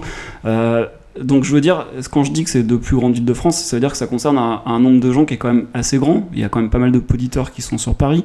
Voilà, donc c'est pour ça. Je pense que moi, quand j'avais pas accès à l'IMAX, parce que quand j'étais à Paris, j'avais pas accès à l'IMAX en fait parce qu'il fallait, euh, euh, c'était pas dans ma carte UGC, voilà. Et pour autant, quand il y avait quelqu'un qui parlait dans un podcast ou dans une- un article de l'IMAX, ça m'intéressait de savoir ce que. Non, mais on va, on va Bon, bref, écrire voilà, des, c'est comment- tout. des commentaires sur tous les sites des, des podcasteurs qui parlent de l'IMAX pour leur dire Non, mais non, mais non, mais c'est- je voulais pas du tout euh, entrer dans une guerre. hein, euh, C'est juste pour dire. pour quoi. ex- Là, non, je voulais juste expliquer volontaire, pourquoi hein. j'en parlais. Pas, je parle pas à toi, Fred, mais là c'est volontaire quand même. Bon, bref, je voulais juste expliquer pourquoi j'en avais dit deux mots, mais là, du coup, moi, je voulais en dire que deux mots. On en a dit un quart d'heure.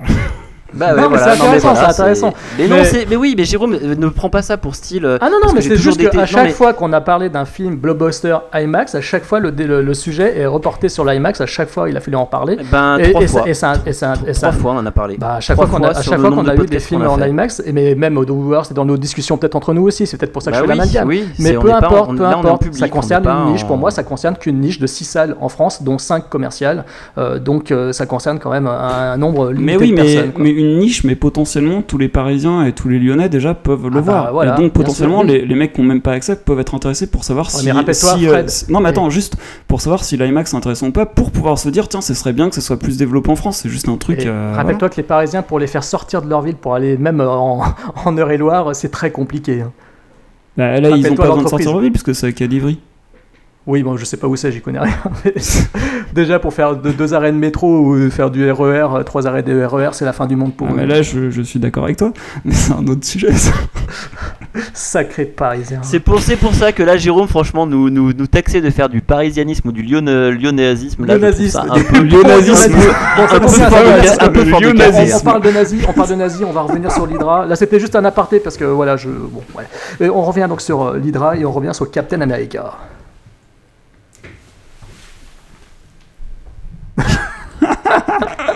Ouais, mais là, je sais pas. On en je sais était pas, où, là je- Je sais plus. On avait dit, on avait dit qu'on allait parler de ce qu'on avait aimé, ce qu'on avait pas Ah aimé. oui, dans le film. voilà. En fait, c'était là et j'avais juste dit, bon, on fera un petit truc sur notre séance de ciné. Donc du coup, euh, bah, qu'est-ce qu'on a aimé, qu'est-ce qu'on n'a pas aimé? Ben moi, j'ai euh, j'ai beaucoup aimé ce film.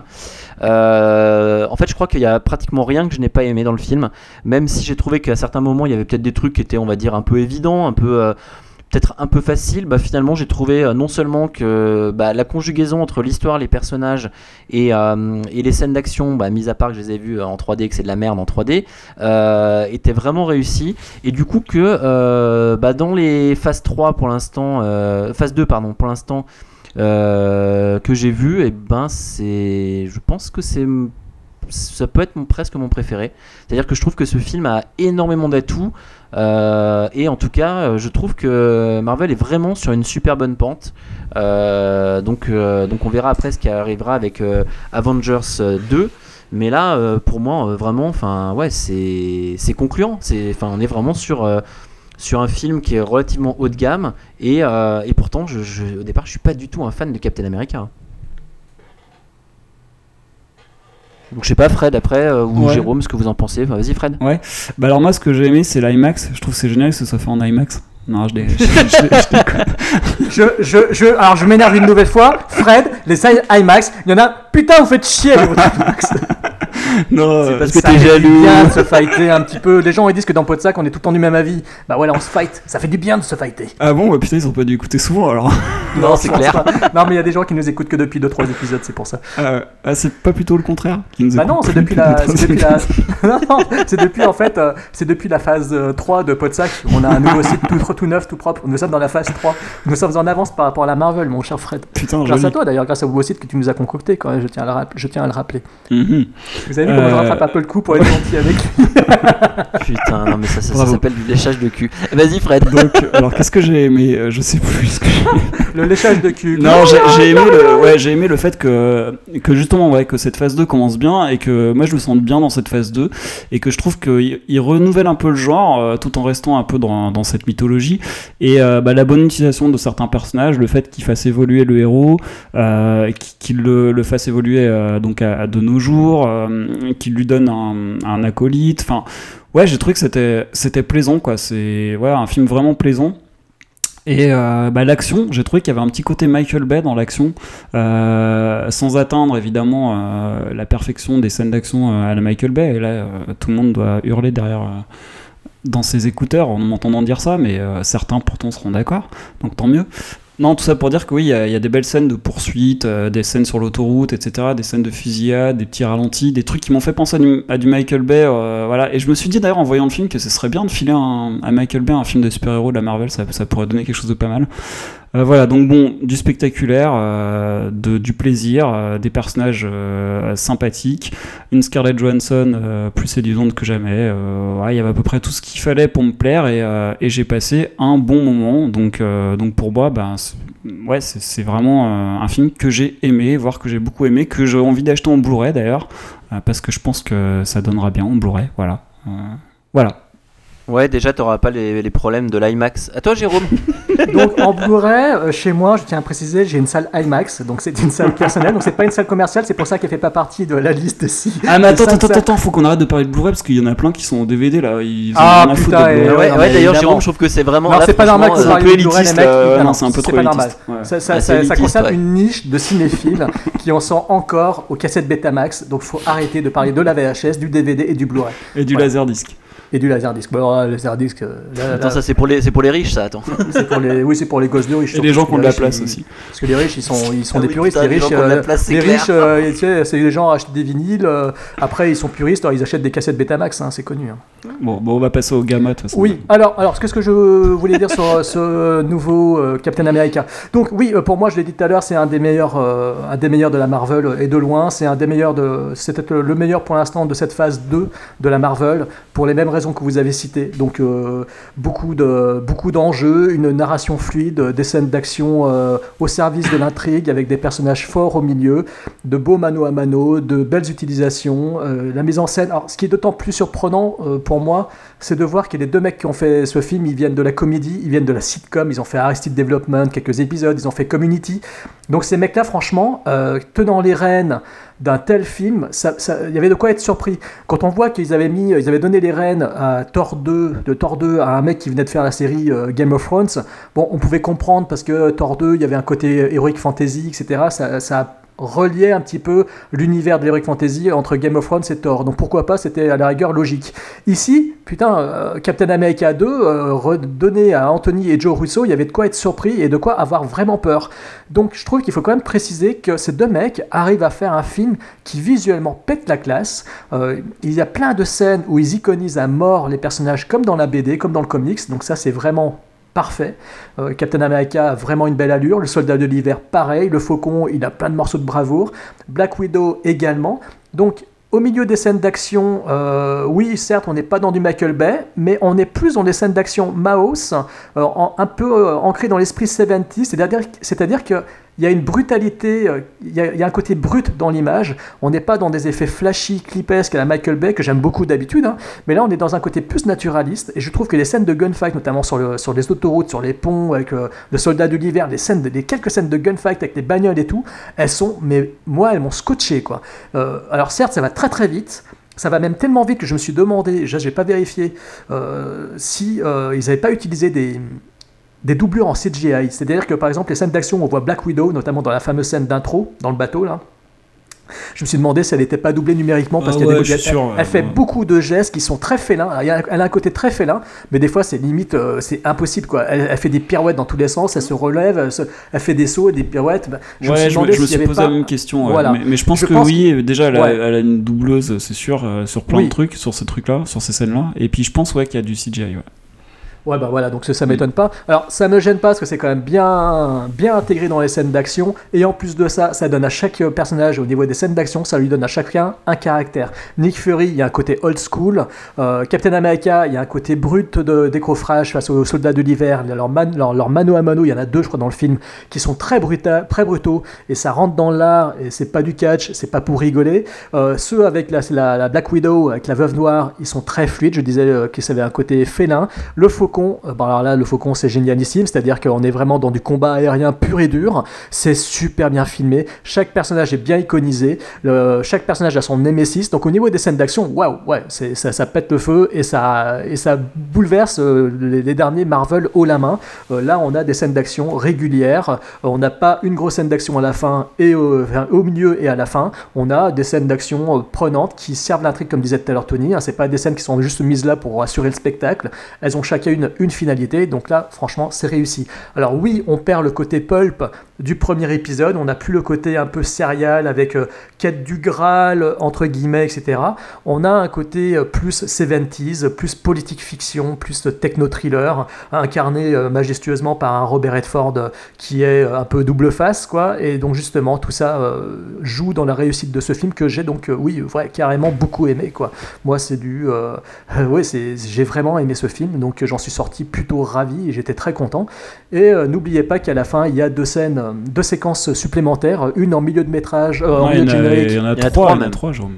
Ah oui, c'est vrai, il y en a. Donc il y en a une en milieu de, de générique de fin, une à la fin du générique de fin, et après tu m'as dit qu'il y en avait.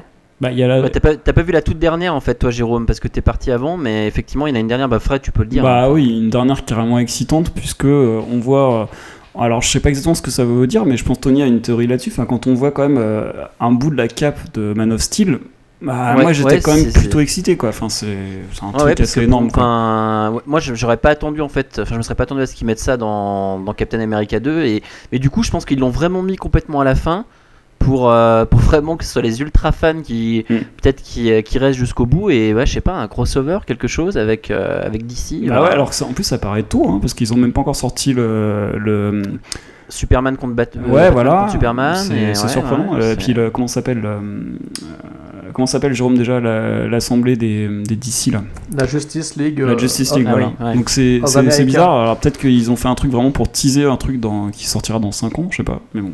Et Non, je sais mais- pas si t'as fait gaffe d'ailleurs, on voit, on voit juste le, le- un peu le, le bout de la cape et il y a une lueur verte en fait. Non, mais il n'y a pas que ça, les mecs. Donc je pense euh, que c'est la. Ah putain, c'est Green Lantern Oui, mais justement, mais ça, Bah. justement, mais ça, c'est pas le seul détail qui est apparu. C'est, je sais pas si à un moment donné vous avez fait gaffe, mais en, à la 40e minute, on voit Scarlett Johansson se déshabiller et elle porte la culotte de Wonder Woman. Donc, je pense que non, mais c'est vrai. Ah, mais oui, voilà Oui, là, le clin d'œil, le clin d'œil était évident. Le clin D'ailleurs, d'œil c'est Gal. Gadot qui va jouer euh, Wonder Woman. Oui, oui, c'est Gal Gadot euh, de Mm. Fast and Furious. Euh, mais c'est pour ça d'ailleurs que Abed de Community fait une apparition, parce que Abed, justement, il est là pour faire le lien entre l'univers de DC Comics dont il est fan et l'univers de la Marvel donc, dont il se contrefout, c'est bien connu. D'accord. D'accord, bon bah voilà, on a, on a, notre, on a notre réponse. Donc vous l'avez bien compris, nous avons euh, quand même tous les trois beaucoup aimé ce film. Euh, même si on se charcle la gueule euh, sur, euh, sur l'IMAX et sur d'autres choses. Non, mais l'IMAX, cas, ça, ça- ça ne concerne que. Non, d'accord. Mais y a-t-il Ouais. des choses qu'on n'a pas aimées, Tony?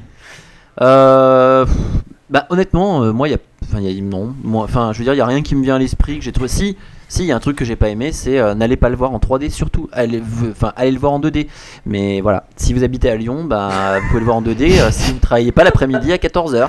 Bah, chez moi, les séances 2D, elles étaient à 21h15. Mais t'as de la chance parce ouais. que franchement, mais moi, le Ouais, mais c'est ça à fois quoi où je parlais de chez toi, Jérôme Dreux, ça concerne que peu de gens. Donc, Oui, euh, c'est vrai, ça concerne que moi. Ça, ça concerne que toi et quelques et quelques quelques. Mais moi, je vous ai dit, je vous ai déjà dit plusieurs fois, les séances à Dreux, elles sont en, I- en IMIN. Vous avez de l'IMAX, moi j'ai de l'IMIN. C'est, parce- Mais voilà, par contre, moi mais je trouve qu'en négatif, oui, je dirais juste que les scènes d'action sont très speed. Enfin, elles sont très amples, elles sont longues, elles sont pas. Voilà, mais euh, il y a un montage qui fait qu'elles sont très très rapides. C'est brutal, mais ça va très très vite. C'est-à-dire qu'il c'est faut un peu c'est un vraiment. peu trop près d'ailleurs. À Voilà, certains moments, il faut un peu vraiment s'accrocher. Alors je vous conseille quand même de vous mettre vraiment fond de la salle, milieu de salle, mais pas, au- pas plus près de l'écran, quoi. Pour vraiment profiter du spectacle. Sinon, ça va vraiment très vite et vous risquez d'avoir très très mal au crâne. Et Fred, toi, il y avait un truc que t'as pas aimé Ouais, plus, euh, euh, l'IMAX, puisqu'il y a eu un problème. non, non, j'ai j'ai pas aimé un truc, alors un détail, hein, après je dirais les trucs plus, plus sérieux, mais un détail, le fait que vous savez, il y a souvent des placements produits dans, euh, dans les films, et là il y a comme un Nike, placement produit Nike, Apple, Nike. où les mecs, non, ah oui, les mecs ils vont directement dans l'Apple Store cette fois, quoi. Ils se font même plus chier à montrer un Mac ou un iPhone, non, non, ils vont directement faire une scène Et dans te, l'Apple te Store. montre, quoi. et te montre bien que c'est un MacBook Pro. Non mais oui, mais Non, mais ils sont, euh, ouais, mais ils sont dans l'Apple Store, quoi. Ah mais oui, je suis pas d'accord, je suis pas d'accord Fred parce que ça sert vraiment l'action Ah bah parce qu'ils arrivent et ils mettent une clé USB dessus Ouais, et, et surtout le- on voit bien l'interface mail derrière j'ai regardé en fait, on voit un peu l'interface mail et par dessus bien sûr une fenêtre avec des trucs qui sont impossibles à avoir ouais, sur bah, Mac comme mais dans tous les grave. films, toutes les séries. Non, mais c'est, franchement, arriver carrément dans l'Apple Store, j'ai trouvé que c'était un peu gros, quoi. Et puis surtout la blague, surtout la blague avec le, le gars de l'Apple Store gay euh, qui pour montrer euh, nous chez Apple on est ouvert open minded. C'est vraiment mais là là ça, ça touche le fond. Non, mais ils auraient pu pousser le bouchon euh, pour, euh, euh, que Captain America mette une clé USB dans un iPad, hein, pourquoi pas aussi, hein, pour nous. Ah, ça aurait été Ça pas aurait mal été là. pas mal, Je pense que Apple aurait pas été content. Puis que tous les geeks auraient hurlé au scandale. non, donc ça, ça m'a fait un peu. euh, pff, je me suis dit, ouais, qu'est-ce qu'ils font? Euh, J'ai pas trop aimé le faux rebondissement qu'il y a autour de Nick Fury. Euh, voilà, je vais pas en dire plus pour pas spoiler, mais j'ai trouvé que c'était. Non, mais c'est un- clair qu'on s'y attend, Ah ouais, s'y attend beaucoup, ouais. C'était balourd, ça, hein, franchement. Ça, et euh, ouais, le fait qu'il y ait quelques scènes un peu. pré- Enfin, quelques rebondissements un peu prévisibles dans l'histoire à côté de celui de Nick Fu- Nick Fury.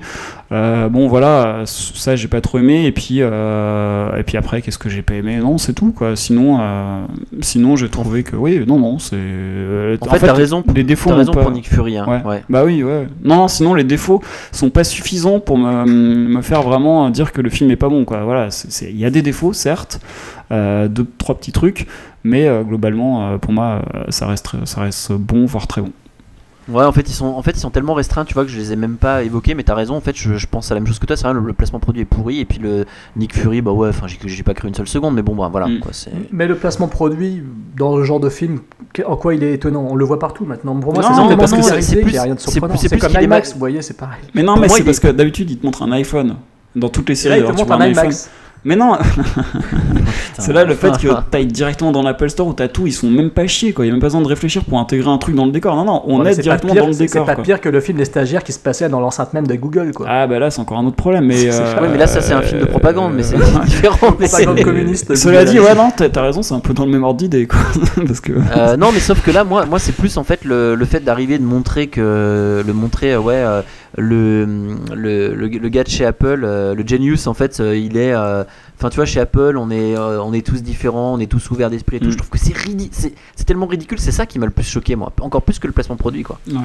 Je trouve que c'est, c'est honteux. Et il y a aussi un placement produit Nike hein, quand. euh, quand euh, il fait son petit jogging, euh, le me- monsieur, le monsieur le corbeau là, euh, il est là avec son beau sigle Nike et ben tu le vois, euh, mais pendant Oui, euh, mais ça, tu je sais pas 15 secondes à l'écran. Mm. Mais ça, ça, me- ça, ça me gêne Bah pas. oui, en fait, je suis dans habitué. Dans combien de films on l'a vu, ça Ouais, Ça ouais. me gêne plus en fait maintenant aujourd'hui quand je vois en France des putains de floutages sur des marques alors qu'on on sait tous ce que c'est la marque en En face. plus, euh, comment tu veux faire. euh, comment tu veux masquer le sigle Nike sur une basket, quoi Enfin, sur une tennis Bah non, mais dans les séries, ils le font.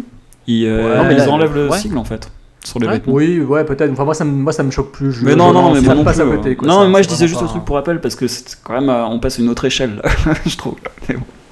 C'est industriel là. Par Voilà. contre, alors, Bon, euh, petite euh, anecdote, euh, vous avez remarqué, vous savez que Josh Whedon a réalisé les deux scènes supplémentaires qu'on voit dans le film. Et la troisième, c'est qui? C'est pas lui? Euh, je pense que c'est Christopher Nolan. Il a fait une incartade, il est allé se faire un petit tour. Ah, bah ouais, Ouais. peut-être. Il a même écrit la scène d'ailleurs. C'est même lui qui a réalisé les plans dont je parlais tout à l'heure avec la culotte de Wonder Woman. C'est même lui qui a fait Non, les je crois que c'est Jonathan qui les a écrits. Oui, Ouais. c'est Jonathan qui les a écrits, mais c'est oui, pardon. Donc lui, il les a réalisés. C'est Christopher David qui les a réalisés. ouais. Voilà. Mais donc, euh, ouais, ouais, ouais, ben, ouais, ben, placement produit, placement produit, quoi. bon, et bien euh, donc. euh, Non, coup de cœur, on- coup de cœur, coup de cœur. on- on- oui, mais oui, mais Ah. on peut conclure sur le film. Ah On oui, conclut oui, sur- enfin, on a conclu sur le film, c'est ça que je voulais dire. Euh, on n'a pas parlé coup, de l'IMAX, Tony. Euh, on va, alors oui, on va parler par contre un peu de l'IMAX. Donc du coup, non. Voilà, c'était pour dire que donc nous vous recommandons tous les trois chaudement d'aller voir ce film, malgré quelques petits Oui. défauts euh, mineurs en fait qui, voilà, qui sont vraiment euh, à mettre un peu de côté. Et allez le voir, allez le voir plutôt en 2D oubliez et allez le voir en VO. Et oubliez les préjugés sur le patriotisme américain. Oui, parce que bah, ouais, ça m'a Parce même que pas- parce qu'il y en a pas. Non, mais c'est Bah vrai. ouais, en fait, ouais, non, il y en a pas. Il y en a pas. Dans le premier, c'était déjà le cas, et voilà, ils ont réussi à intelligemment intégrer le Ah personnage. ouais, et- c'est ça que je voulais dire aussi. Quand tu disais qu'on avait perdu le côté pulp, euh, à mon avis, ça vient peut-être ça du fait que du coup, maintenant, on est resitué carrément à notre époque, quoi. Et, euh, Ah oui, bien, venait bien sûr, de bien sûr. quoi. Le peuple, le Mm. si tu veux, c'était euh, l'esprit années 50, 50s. euh, Ouais, voilà, voilà. c'était ça, Mm. quoi. Ouais. Donc là, évidemment, on est dans le, on est dans le techno thriller, donc on est dans une autre dimension, tout à fait. Bon, donc euh, Jérôme, tu voulais terminer sur un coup de cœur, c'est ça? Euh, oui, enfin, un coup de cœur, il y a un truc d'actu. Alors, euh, vite C'est fait sur l'IMAX ton coup de cœur euh, Non, ça c'était mon coup de gueule. Euh, ça, aurait pu, ça aurait pu faire un coup de gueule en fait. Mais non, mais c'est pas grave. Euh, je vous aime les sacs. Donc, coup de. Non, un Non, petit. Pas un petit hein. Je sais. Un petit coup de projecteur euh, sur euh, la sortie du dernier album, et là tout le monde va rigoler. Vous êtes prêts? De Jennifer. Non, de Kyo. Kyo a sorti un nouveau disque. Je l'ai écou- je Après, l'ai et- écouté en plus. Voilà, et moi je Au revoir à tous et- euh, et- et et- merci d'avoir suivi cet épisode. Et j'ai reçu, euh, j'ai reçu le CD, donc euh, l'équilibre, il s'appelle l'équilibre, il est sorti euh, il y a deux, il y a trois jours, il est sorti il y a trois jours. Donc euh, Kyo qui avait fait une grosse euh, interruption de carrière parce que deux de ses membres, deux de ses membres avaient fondé le groupe néo-metal Empire avec un mec de Watcha et un autre de Playmo. Euh, Empire qui était plutôt pas mal dans le genre néo-metal. Je crois hein, qu'il y avait un mec voilà. de Lego aussi. Non, non. Voilà. Playmo, les ouais, de toute façon, Playmo était. Bon, bref, on va pas revenir sur la jeunesse de Playmo, un groupe phare de la scène néo-metal française des années 90, n'est-ce pas? Mais voilà, donc euh, Kyo revient aux affaires euh, et fait ce et fait donc euh, ce qu'ils savent faire, c'est-à-dire un album de popinette, un petit album de popinette, euh, mignon comme tout, avec euh, de jolies petites chansons. C'est de la Euh, musique c'est- pour ados? Non, non, non, quand même pas. Justement, alors je voudrais quand même arrêter avec ce préjugé-là qu'on avait, que moi j'avais, euh, parce que vous savez que j'ai bossé dans la musique en tant que programmateur, j'ai bossé dans la coordination, dans la, dans les commissions d'écoute d'une salle de concert, d'une SMAC, une salle de musique actuelle amplifiée, c'est comme ça que ça s'appelle. Ah putain, Euh, d'accord, moi je pense à autre chose. un SMAC, un bon petit SMAC. Non, non, ça s'appelle comme ça, S-M-A-C. Et donc j'ai bossé dans une salle de musique actuelle amplifiée, dans une commission d'écoute, et on recevait plein de CD, etc. Et euh, on avait, il avait été imposé au président, de- au directeur de la salle, il avait été imposé donc une tournée de la tournée de Kyo. Donc euh, effectivement, euh, le groupe voulait se, racheter une conduite. En fait, ils en avaient marre, je pense, d'être taxés de groupe, euh, groupe pour ados, etc. Faux boys band rock'n'roll. Et donc euh, voilà, le groupe euh, avait donc imposé une tournée dans des SMAC en France, hein, Ninkasi, euh, Brise-Glace à Annecy. Donc euh, c'est ça. Ouais, mais attends, là tu parles de trucs un peu locaux. Ninkasi c'est que à Lyon et euh, tu vois, déjà, faut arrêter un Bon, peu. bah, ça concerne combien de personnes, j'ai Masse, on va bordel, citer- putain on va citer, on va citer l'Astrolabe, on va citer l'abordage à Évreux, etc. Voilà. Donc, euh, bref, ils étaient donc ils avaient tenté de se racheter une conduite à l'époque justement où leur euh, avant-dernier album, qui était plutôt réussi, euh, sortait. C'était grand bien leur face. Tout le monde se foutait de leur gueule, surtout dans la salle où après le concert, on avait retrouvé donc des petites culottes balancées par leurs fans, parce que voilà, Kyo, c'était un peu ce groupe à midinette là, qui pourtant sortait des disques assez efficaces. Donc ce nouvel album en atteste. On a un album efficace de pop rock. hein. c'est pas désagréable à écouter, c'est bien foutu, c'est bien produit, c'est de la grosse prod. Il n'y a pas a pas à dire. Donc voilà. Après, ce n'est pas vraiment le gros coup de cœur pour moi. Je voulais surtout parler, et là ça va faire plaisir à Fred, je pense, parce que euh, la pochette du disque va certainement euh, lui donner envie.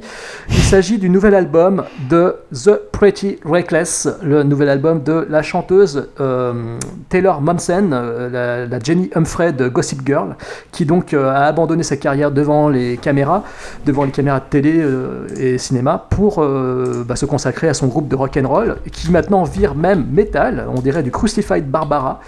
Euh, elle, est passée en fait de, Juliette Lewis à Crucified Barbara. Son nouvel album est une véritable euh, bombe dans le sens où euh, les morceaux sont très efficaces, ça vous rentre dans le crâne, ça donne envie de bouger. Il y a des gros riffs de guitare, de grosses rythmiques, bon coup de batterie et Taylor Momsen a une putain de voix. Les morceaux envoient du lourd. J'aurais pas cru pouvoir dire ça, mais c'est vraiment, vraiment du très bel ouvrage. Le CD est très joli à regarder. Je conseille à Fred de jeter un œil sur la pochette. C'est quoi le titre de l'album? Going to Euh, Hell? Going to Hell. D'accord. Et donc, euh, Ah ouais, putain. voilà. Alors, il faut savoir que je l'ai donc je l'ai en CD et je l'ai commandé en vinyle. Alors, si Fred, c'est tu veux faire- Momsen là euh, qu'on voit Ouais, c'était la Momsen de dos, tout à fait. Euh, Putain. si tu veux jeter un œil, mon cher Fred, sur le vinyle, pourquoi j'ai voulu acheter l'album en vinyle également, que j'attends toujours dans ma boîte aux lettres, c'est parce que le vinyle représente la pochette en version intégrale et que donc ça peut être très sympathique euh, d'avoir ça dans ma petite euh, vinylothèque. Eh ben. Si tu, si tu veux jeter un Jé- Jérôme, alors là je, je le dis quand même pour tous les poditeurs, hein, euh, si vous faites confiance à une personne qui vous recommande le dernier album de Kyo et qui crache en même temps sur Imagine Dragons, Ouais, mais c'était ça, c'est c'était une ça personne que qui je- ne sait pas ce que c'est que la popinette. C'était ça que je Non, mais disais, ça, c'était euh, pour Tony, quand je disais la musique Non, ados. parce que je- t'as je- quand même je- sorti que c'était de la popinette pour Mais ados oui, et mais là justement, mais c'est pas Mais entendu quand mais fait justement, la Kyo, c'est de la popinette pour ado, mais c'est très efficace. Et Imagine Dragons aussi, mais ça c'était pour t'embêter, c'était pour te faire une blague, mais c'est pas Mais t'as grave. t'as pas compris la référence que je faisais, Tony. J'ai fait exprès de dire que c'est de la musique pour ados. Oui, mais je sais, j'ai entendu, mais j'ai pas pu en placer une tout à l'heure parce que je, je laissais euh, Jérôme en fait bah, dire ce que vous dire. Ah oui, moi, je laisse pas micro, parler, moi. J'avais bien entendu en fait la popinette, ça m'a fait rire, pour ça. Suis Bonne dit, euh, popinette. là, Imagine Dragon Mais il y a de la bonne popinette. Moi je reconnais des fois quand, il y a la, bonne, po- quand la popinette est bien faite, Ça vaut pas Ça les fait Tokyo plaisir Hotel, à la ça, tête. hein, ouais, bon. et c'est Ça vaut pas pour faire quoi, la Les. Tokyo Hotel. Ah non, Non. ça vaut pas Tokyo Hotel, c'est vrai, effectivement. Bon, enfin, en tout bon, cas, on mon vrai coup de cœur, quand même, retenez, c'est surtout euh, The Pretty Reckless. Voilà, je voulais juste faire un petit clin d'œil à Kyo parce qu'ils venaient de sortir leur disque, tout le monde euh, en parle, je crois. Mais vraiment, The Pretty Reckless, euh, ça vaut l'acquisition ou ça vaut, euh, mon cher Fred, l'acquisition sur iTunes pour que tu puisses te régaler, notamment du- des deux, enfin, des premiers morceaux qui sont qui envoient du lourd, euh, parce que le disque envoie du lourd dès les premières secondes. quoi. Ouais, je t'avouerai que j'ai jamais écouté The Pretty Reckless, faudrait que je tente. ouais. Ah bah tu verras, c'est bon, c'est du rock and roll, c'est bien lourd, hein, attention, hein, ça envoie, Mm. bam, voilà quoi. Autant que des fracteurs non. Euh, non, juste pour dire, moi je vais rebondir sur ton. J'avais pas prévu de coup de cœur, mais je vais juste en faire un vite fait parce que t'as parlé de Ninkasi et bah, moi je recommande, j'ai un coup de cœur pour les burgers du Ninkasi que vous pouvez manger à Villeurbanne. Voilà, c'était juste pour faire chez Jérôme. Et les concerts du Ninkasi euh, Café aussi, les concerts gratuits du Ninkasi Café, où vous pouvez également manger des burgers et, et assister à des concerts gratuits. Non mais il faut le dire parce que bon, je euh, conseille j'ai le Hakuna. mais Non, moi je pense conseille le qu'il faut pas. ouais. Je vais dire pourquoi il faut pas le dire parce qu'il y en a pas dans toute la France. Plutôt le What the fucking hell. Et pourtant, Hein et pourtant dans Lyon, il y en a plusieurs des Ninkasi, ça c'est bien Oui, répondu. mais c'est- il y en a pas dans toute Ils la ont même fermé en Saint-Étienne. Mais c'est pour ça que je disais ça. Ils ont même fermé celui de Saint-Etienne. Ah bah ça c'est une honte. Donc maintenant, il y en a- plus que trois. et est-ce que les plus. concerts passent en IMAX par contre? Je suis pas sûr ça. Au Bah, voilà. KO, je suis pas sûr. Sur bon, ce, là on a donc, perdu, on a perdu notre auditeur. donc. Ouais, ça Sur fait ce, bien nous longtemps qu'on allons, donc, perdus. euh, euh. nous allons donc vous souhaiter une bonne nuit, une bonne soirée, une bonne journée, une bonne euh, bourre. Euh, et nous vous retrouverons euh, très vite et très bientôt euh, pour un prochain épisode de Podsac. Juste un truc, juste un truc. Euh, pour, pour dire qu'on a quand même de la chance parce qu'aux États-Unis, le film il sort le 4 avril. Oui, oui, il est, effectivement, Fred, il a raison, il est toujours pas sorti. On sert, on sert de bêta testeur. Non mais hein, comme quoi, de comme quoi, hein, quand après moi je vois des débats sur internet, ah je suis dégoûté, mon film il marche pas, pourtant je l'ai sorti 6 mois après les États-Unis, je comprends pas, tout le monde l'a téléchargé, bah là. Et oui, mais euh, regarde, regarde 47 Ronin. Ouais, ouais. Le Et là, prochain, comme- le prochain Keanu. Reeves, il sort euh, bientôt là et il est déjà disponible sur toutes les plateformes de téléchargement Bah ouais. légal, légal, Voilà. hein, légal. Et- mais apparemment c'est pas possible de sortir les films en même temps. Bah comme par hasard, certains films, des gros blockbusters sortent deux, deux semaines avant. Bon, Euh, je vous laisse méditer là-dessus. Eh bien, méditons là-dessus. Et vous, pour vous, passez une bonne soirée, une bonne journée. Et à bientôt sur Podsac. Bientôt. ciao, ciao.